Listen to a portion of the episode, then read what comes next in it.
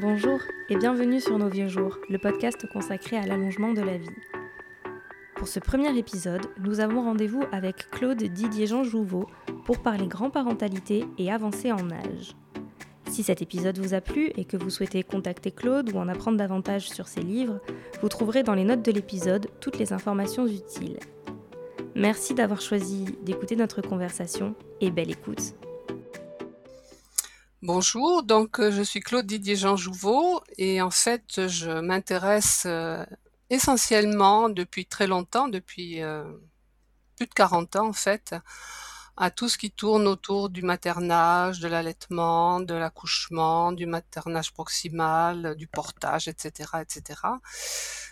J'ai fait pas mal de choses dans ce domaine-là, que ce soit euh, être animatrice d'une association de soutien à, l'allaitement, qui est la Leche League, que ce soit euh, écrire des articles ou des livres sur ces sujets-là. Et j'ai aussi donc euh, trois enfants, trois garçons qui sont bien grands maintenant et trois petits-enfants. Bonjour euh, Claude, merci beaucoup d'être euh, parmi nous sur nos vieux jours aujourd'hui pour parler particulièrement de grand-parentalité et avancée en âge parce que vous avez écrit euh, deux livres parmi les nombreux que vous avez écrits. Hein, il y en a deux qui ont retenu mon attention. Le premier, c'est L'art d'avancer en âge sereinement et en conscience, paru en 2016 aux éditions Jouvence. Et le second, sur la grand-parentalité, s'appelle Le nouvel art d'être grand-parent et est paru en 2010 aux éditions L'Instant présent. Alors, je voulais euh, commencer euh, par vous poser quelques questions sur la grand-parentalité. Et d'abord, pourquoi est-ce que vous avez choisi d'écrire sur ce thème de la grand-parentalité? Alors, bon, il n'y a pas de mystère. Euh, c'est aussi parce que je suis devenue grand-mère en 2007. C'est mon premier petit-fils qui est né cette année-là. Et en fait, si, c'est quelque chose qui m'intéressait déjà avant parce que très très souvent, par exemple dans les réunions de la Lecce League que, j'anime depuis de très longtemps, euh, il y avait souvent des choses qui revenaient sur des, conflits entre euh, les parents et les grands-parents par rapport justement à l'éducation des enfants, par rapport au maternage, etc. Et c'est vrai que le jour où je suis devenue moi-même grand-mère, euh, ben, ça a fait ressurgir tout ça. Et je me suis comment dire, j'ai eu l'impression aussi d'être un petit peu des deux côtés, quoi. Hein. Et en fait, euh, si j'ai écrit euh, ce, petit livre sur, sur la grand-parentalité, c'est aussi pour répondre à tous ces parents-là qui se posent des questions et aux grands-parents. Euh, il, il s'adresse à la fois aux parents et aux grands-parents. Et je ne sais pas s'il a été plus lu par des parents que des grands-parents, mais c'est vrai que les retours que j'ai eus, c'était plus de la part de parents que de grands-parents. C'est intéressant parce que du coup, ça, ça, voudrait dire que ça aide les parents à se positionner et à, proposer en tout cas un positionnement à, à leurs propres parents voilà. Euh, quant à l'enfant qui vient de naître. Voilà. Et éventuellement, s'il y a déjà euh, effectivement peut-être des, des, conflits ou des incompréhensions, ou, voilà. Et donc, euh, je connais un certain nombre de, de parents, bon, surtout des, mères, hein, c'est plutôt des mères avec, auxquelles j'ai affaire, qui ont offert le livre à leurs parents ou à leurs beaux-parents. Donc, euh, je ne sais pas toujours ce que ça a donné euh, comme résultat, mais euh, je pense que c'était aussi, comme je le dis tout au long de, du livre, je pense que être grand-parent, de bons grands-parents, entre guillemets, c'est, bon, bien sûr, aimer ses petits-enfants, mais c'est surtout, surtout bien traiter euh, ses enfants devenus parents. Et ça, c'est quelque chose. Alors, justement, ça, c'est quelque chose que j'ai découvert en devenant moi-même grand-mère. C'était la, joie. J'ai eu la chance que, effectivement, ça se passe très, très bien euh, avec mon fils et ma belle-fille mais la joie que j'ai ressentie à voir mon fils devenir père et ma belle-fille devenir mère. Et ça, c'est quelque chose, par contre, auquel je ne m'attendais pas du tout. L'expérience en fait de la, de la, de la grand-parentalité a ajouté finalement encore un peu plus de couleur à ce que vous aviez déjà observé au cours de, de, vos pratiques. Professionnel, c'est très intéressant. C'est vrai que la joie, alors je sais pas pour la grand-parentalité, mais c'est vrai que c'est un sentiment qui est déjà très présent dans la maternité. Et, et, et j'imagine combien en fait ça peut, ça peut être présent aussi, oui, quand on devient grand-parent, du coup. Ouais.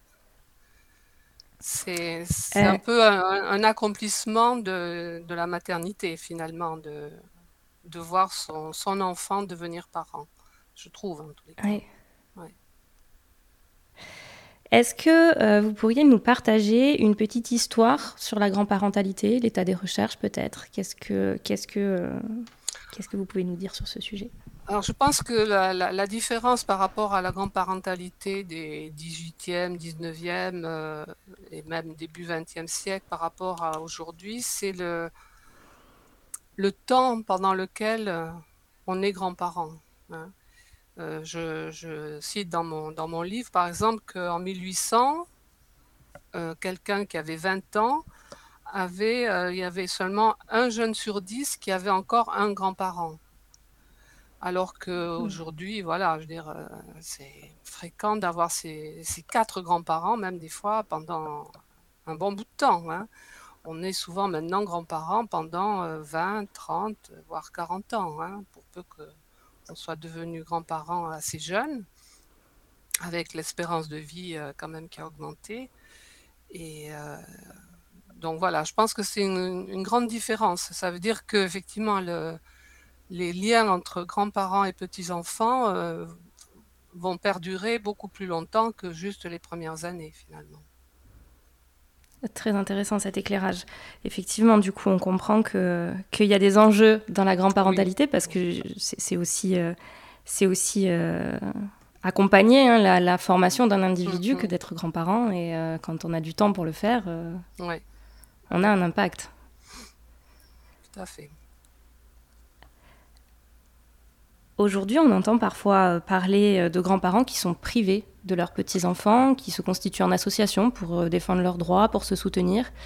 Qu'est-ce que vous pouvez nous dire sur ce sujet? Quels sont les droits et les devoirs des grands-parents?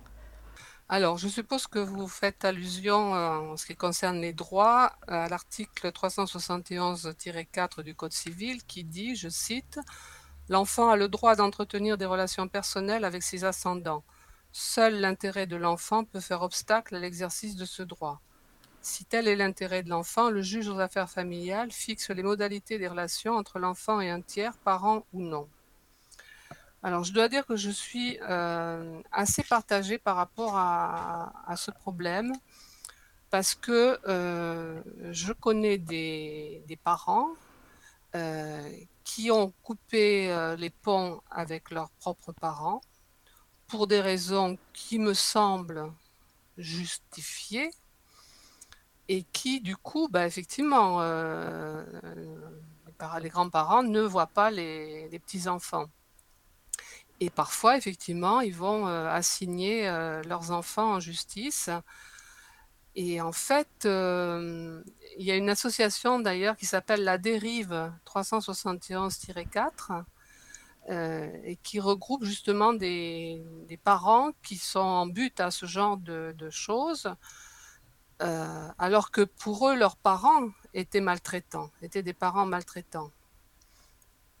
Et bon, je ne dis pas qu'il n'y a pas aussi des cas où effectivement euh, le droit, entre guillemets, est du côté des grands-parents, hein, bien sûr. Mais je pense que c'est vraiment un sujet sur lequel il faut être très très prudent parce que voilà, on ne sait absolument pas quelle est l'histoire de, chacun, de chaque famille. Et parfois, je pense que les, parents peuvent avoir des raisons de couper les ponts avec leurs parents. Merci pour cet éclairage. Euh, donc tout à l'heure, vous nous disiez que euh, devenir grand-mère ça vous a apporté énormément de joie. Euh, quel regard aujourd'hui vous portez sur les jeunes générations? Quel lien euh, et, quel regard vous portez aussi sur les liens que ces jeunes entretiennent avec les vieux et vice-versa? Je ne sais pas, je ne voudrais pas généraliser. Je pense que chaque, chaque famille a son histoire, comme je disais tout à l'heure. Et donc, moi, ce que je connais, c'est des individus. Bon, je suis pas sociologue, hein, donc je ne vais pas donner des trucs valables pour tout le monde. Il y, a tous les cas de figure, en fait. Hein, les relations peuvent être très chaleureuse euh, ou très froide ou pas de relation du tout, euh, conflictuelle, pas conflictuelle, aidante, pas aidante. Donc je pense que ça, voilà, chacun, chaque famille a son histoire, je pense. Quand, euh, quand vous avez écrit votre livre, quels enseignements en avez-vous tiré? Comment ce livre a été reçu? Vous nous disiez qu'il a été principalement adopté par des parents. Euh, en tout cas, c'est eux qui vous ont fait. je ne sais pas trop.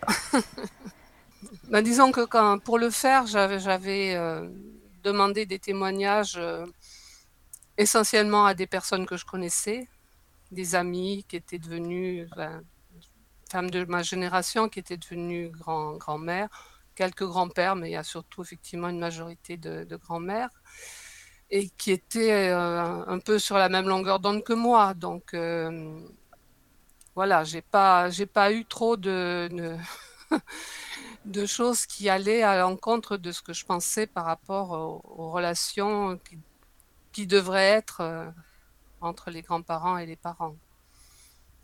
Par contre, bon, ça m'est arrivé pas souvent, mais j'ai dû faire trois, quatre ateliers euh, autour des grands-parents. Et là, bon, il y avait des, gens, euh, notamment effectivement par rapport à ce qu'on disait tout à l'heure, des grands-parents qui, qui ne comprenaient pas pourquoi euh, ils ne pouvaient pas voir leurs petits-enfants. Et, c'est vrai que quand on les entendait, là, euh, on sentait leur douleur et on avait tendance à être de leur côté. Mais bon, encore une fois, je ne je connaissais pas l'histoire derrière chaque, chaque personne qui était là. Euh, dans votre livre, quels sont les conseils utiles que, que vous donnez pour, euh, pour être ce nouveau grand-parent? Alors, à la fin de, du livre, j'ai écrit une liste effectivement de, des choses, surtout les choses à ne pas faire, plus que les choses à faire, les choses à ne pas faire. Je pense qu'il faut mieux être dans l'abstention de certaines choses que, que, dans le faire euh, éventuellement. Hein. Parce que je pense que et ça, c'est l'expérience de, de toutes les réunions, les rencontres que j'ai pu avoir avec des, parents, nouveaux parents. Euh, ils souffrent de choses que font les grands-parents. Bon, certains souffrent de choses que les grands-parents ne font pas, ça aussi, mais ils souffrent plutôt de choses que les grands-parents font euh, et qui que je pourrais résumer ou regrouper sous le terme intrusion dans leur parentalité. Et bon, ça, ça va, ça va de euh, euh, le parent qui, qui s'immisce dans le choix du prénom. Hein, euh, ça, peut être aussi trivial que ça, mais c'est pas du tout trivial en fait. Jusque effectivement la belle-mère qui est là tous les après-midi à, faire des remarques sur la façon dont sa belle-fille s'occupe du nouveau bébé. Effectivement, intéressant cette liste. Et d'ailleurs, cette liste, je l'ai mise sur mon site, sur mon site internet, et c'est toujours la page la plus, la plus lue. comme quoi, comme quoi, ça fait écho chez beaucoup de gens, je comprends. je mettrai cette liste en lien, euh, en lien dans le, descriptif de l'épisode, comme ça, tout le monde pourra y accéder. Euh, alors pour continuer, j'aimerais vous poser quelques questions sur l'avancée en âge. Euh, quel âge avez-vous Alors j'ai 70 ans. 70 ans. L'an dernier, ouais. Très bien. Et comment vivez-vous votre propre vieillissement? Bah, Je dois dire que je le vis euh, plutôt bien parce que effectivement, j'ai pas de problème de santé. Je je me sens pas du tout spécialement diminuée. Je je peux à peu près faire les mêmes choses que j'ai toujours fait. Donc euh, voilà, je je me sens pas, euh, en les cas dans ma tête, je me sens pas vieille. Même si euh, je sais que j'ai 70 ans, je sais que j'ai toutes ces années derrière moi. Et d'ailleurs, j'ai toujours trouvé ridicule les, personnes qui veulent pas dire leur âge parce que. Mais bon, je sais pourquoi aussi, hein, parce que c'est vrai des fois une, une stigmatisation, une discrimination euh, fondée sur l'âge. Donc, bon, on peut comprendre aussi que certaines fois, on n'ait pas envie de, s'afficher comme septuaginaire. Quel affreux nom. Mais, euh, mais voilà, je veux dire, dans, ma tête, euh, de même que je me sens pas spécialement homme ou femme, hein, comme je disais tout à l'heure, hors antenne, euh, je me sens pas spécialement d'un âge particulier. Et je me souviens de, ma maman qui m'avait dit, alors qu'elle avait, euh, je sais plus, euh, plus de 60 ans en tous les cas, en tous les cas, ça me paraissait très vieux à l'époque, elle m'avait dit, mais moi, dans ma tête, j'ai 18 ans. Et à l'époque, ça, je n'avais pas très bien compris. Mais maintenant, je comprends, effectivement dans sa tête, on n'a pas d'âge, en fait. Même si, encore une fois, je veux dire, euh, toutes les années qu'on a vécues, toutes les expériences qu'on a eues, euh, c'est quelque chose qu'on porte avec soi hein, et qui, qui est aussi une richesse. Super, super point de vue. Euh, quel changement, petit et grand, une femme vit avec l'avancée en âge? Alors, bon, ben, effectivement, euh, souvent ça, s'accompagne d'un vieillissement du corps, euh, alors au niveau esthétique et puis au niveau de- des fonctions du corps. Encore une fois, pour l'instant, comme je le disais, je ne le ressens pas spécialement. Mais euh, voilà, j'ai des amis ou des, parents qui, qui, eux, le vivent euh, vraiment. Donc, euh, je, comprends très bien euh, ce que ça peut faire. De plus être, de plus se sentir capable de faire certaines choses qu'on faisait avant sans y penser. Ça, je pense que c'est effectivement peut-être la chose la plus, la plus difficile à accepter et à vivre. Sur, lors de l'écriture du livre euh, L'avancée en âge, euh, je sais qu'il y a un, chapitre qui est dédié à- au rapport à la mort. Qu'est-ce que vous avez appris euh, sur ce rapport à la mort? Qu'est-ce que vous avez voulu transmettre aussi sur ce rapport à la mort? Oui, je votre pense pas que j'ai appris des choses en, en- en écrivant le livre, mais je- effectivement, c'est quelque chose que je voulais faire passer dedans. Moi, je, je suis pour l'aide active à, à mourir quand on le choisit. Et j'espère qu'un beau jour, euh, on va pouvoir avoir ça en France comme on l'a euh, en Belgique, euh, depuis peu en Espagne, au Portugal. Je ne sais pas quand est-ce qu'on va avoir ça en France, alors que quand on fait des sondages, il y a plus de 90% des Français qui, seraient pour. Donc, ma maman a été peut-être une des premières personnes à adhérer à, l'association pour le droit de mourir dans la dignité. Et en fait, euh, elle a passé les dernières années de sa vie. Elle était dans un, dans un état où elle ne pouvait plus effectivement euh, accéder à, la mort qu'elle euh, qu'elle souhaitait en fait. C'est-à-dire chaque fois que j'allais la voir, elle me demandait mais je voudrais mourir, je voudrais mourir, est-ce que tu peux m'aider? Et, et, et je pouvais pas. Et ça, ça a été quelque chose qui m'a qui m'a énormément marqué. Et je me suis dit que bon voilà, je j'essaierai de pas de pas en arriver là à, devoir demander à, à mes enfants de de me tuer quoi. Hein.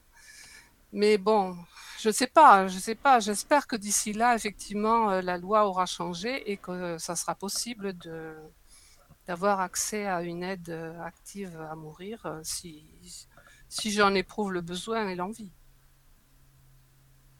Très bien.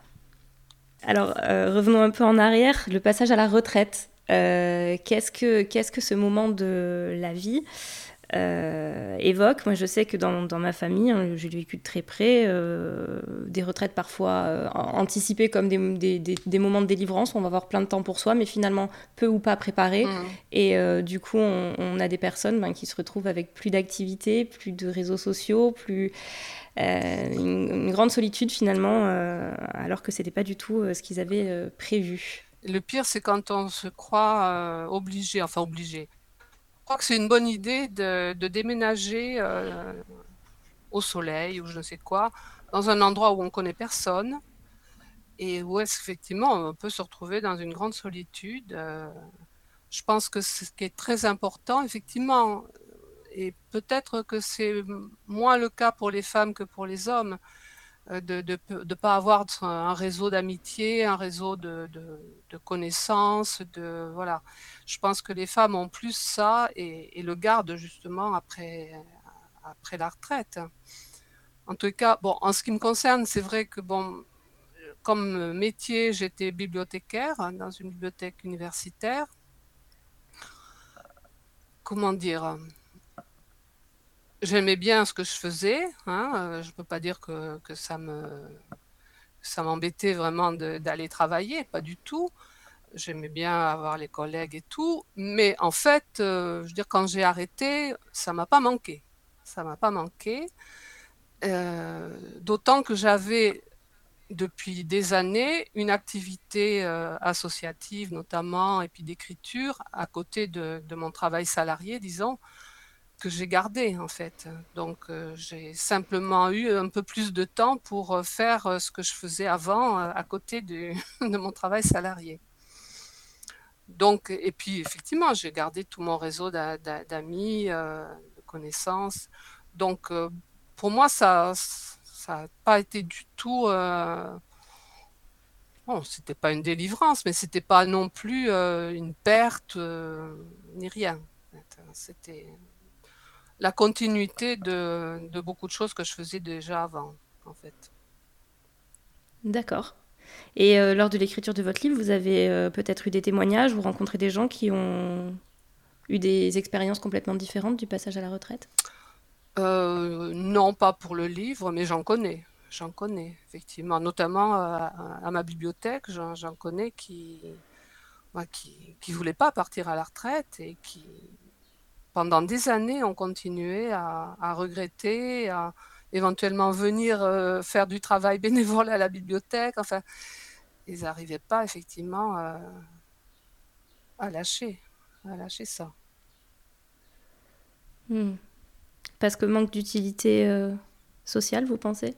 Manque de reconnaissance? Ben, Je suppose que c'est parce que effectivement, ils avaient, ils avaient rien d'autre dans la vie que, que leur travail. Donc, euh, quand on leur enlève ça, ben, il ne reste pas grand-chose. Mm. Euh, dans votre livre euh, sur l'avancée en âge, quels sont les conseils que vous donnez, si vous deviez en résumer deux ou trois, pour vieillir sereinement et en conscience?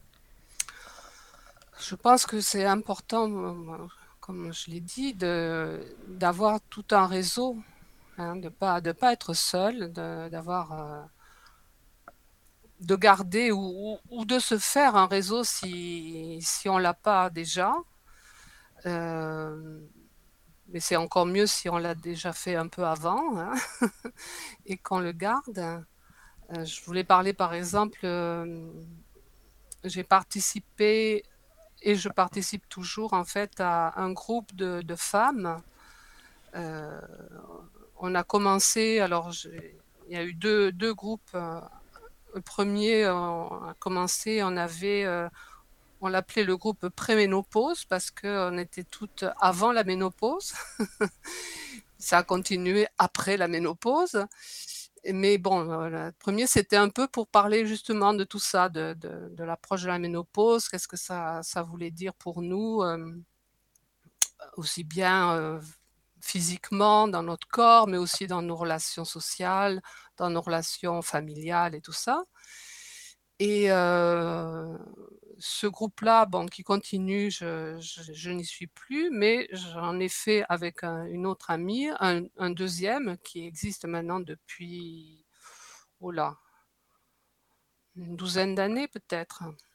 Et là, en fait, c'est des personnes que j'ai connues essentiellement par mes activités autour de l'allaitement. Donc, on est toutes grand-mères. donc voilà, on se réunit. Alors en ce moment, on fait des réunions Zoom, ben, comme tout le monde. Mais sinon, on se réunissait tous les un mois et demi, deux mois, chez l'une de nous et autour d'un repas en général et on parlait vraiment de tout et de rien, mais effectivement de souvent de nos enfants, de nos petits-enfants, de nos conjoints ou pas conjoints, parce que certains étaient veuves d'ailleurs. et puis bon, aussi bien d'un film qu'on avait vu, d'un livre qu'on avait lu, enfin voilà, de tout et je pense que c'est s'il y a un conseil que je donnerais, ce serait ça. C'est de de se de se trouver un un groupe d'amis ou de connaissances avec qui échanger. Très bien. Euh, je, comprends et, pareil à la, lecture de vos œuvres et puis de, de, votre engagement aussi, que la parole et l'écoute ont toujours joué un rôle central oui, dans oui, votre oui, L'échange, oui, oui, oui, oui, oui. Oui, oui, ça c'est sûr. Alors, euh, cette question n'a pas grand-chose à voir avec euh, notre thème de départ, mais nos vieux jours, c'est aussi l'occasion de rencontrer des personnalités inspirantes.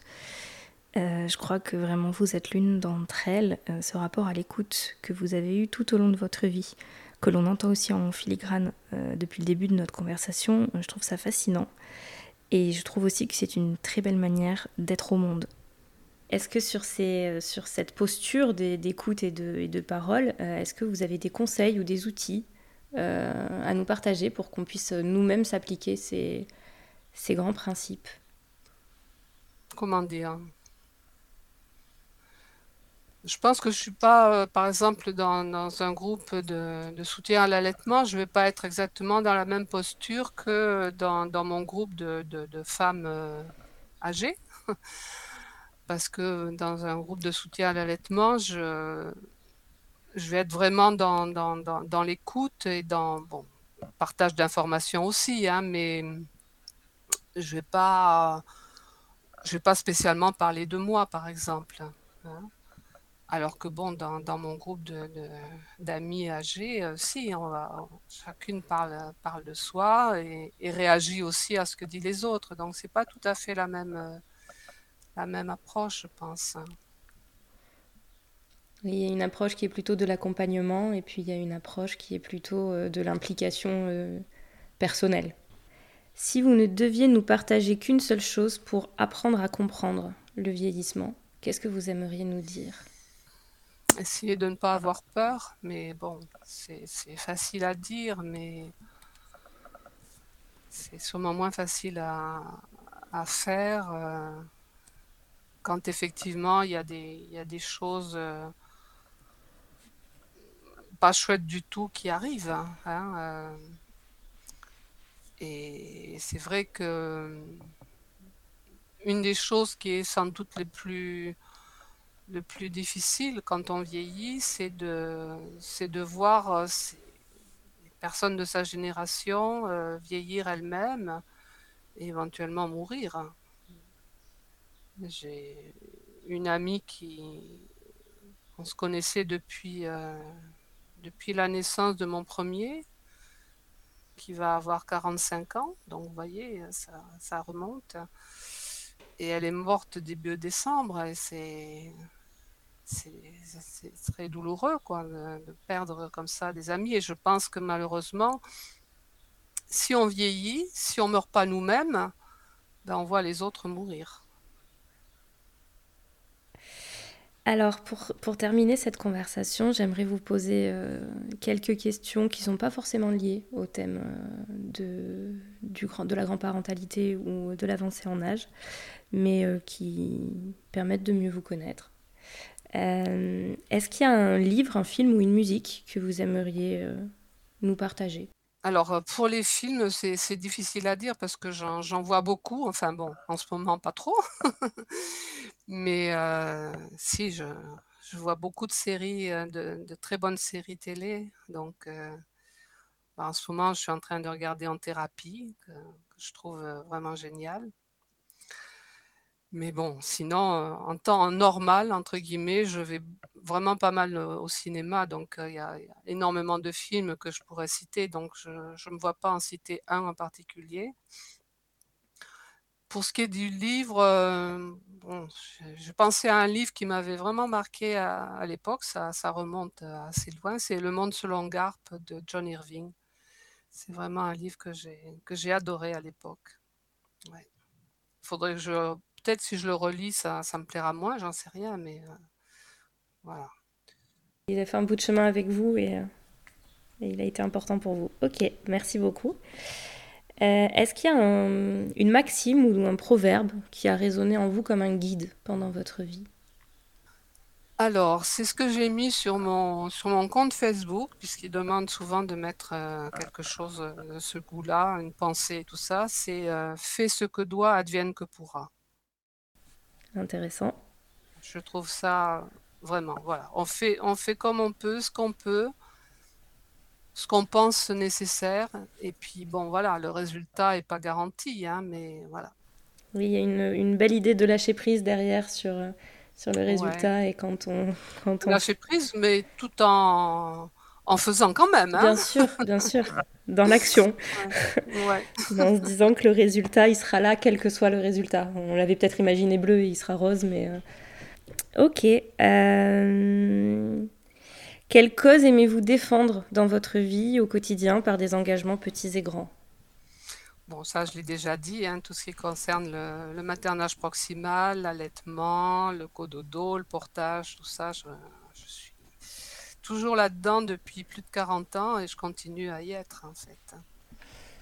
Très bien. Et enfin, euh, pour euh, nos auditeurs, s'ils ont envie de s'engager en faveur de cette cause, quelle piste d'action aimeriez-vous leur proposer?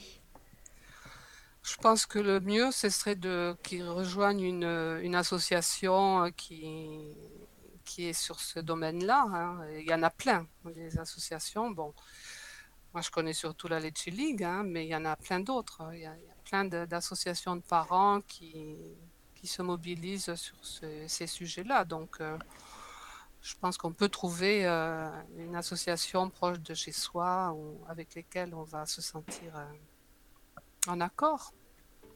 Super. Merci beaucoup. Merci beaucoup pour votre temps, pour vos réponses. Merci à vous, Christelle. Et à bientôt. À bientôt. Et voilà, vous êtes arrivés à la fin du premier épisode de Nos Vieux Jours. Merci de nous avoir écoutés. Retrouvez toutes les informations utiles dans les notes de l'épisode et si ce premier épisode vous a plu, n'hésitez pas à me laisser un commentaire ou même une note sur votre application d'écoute de podcast. Pour me parler, vous pouvez également me retrouver sur mes réseaux sociaux de prédilection, Instagram Nos Vieux Jours et LinkedIn Christelle Grimaud. Prenez soin de vous et à bientôt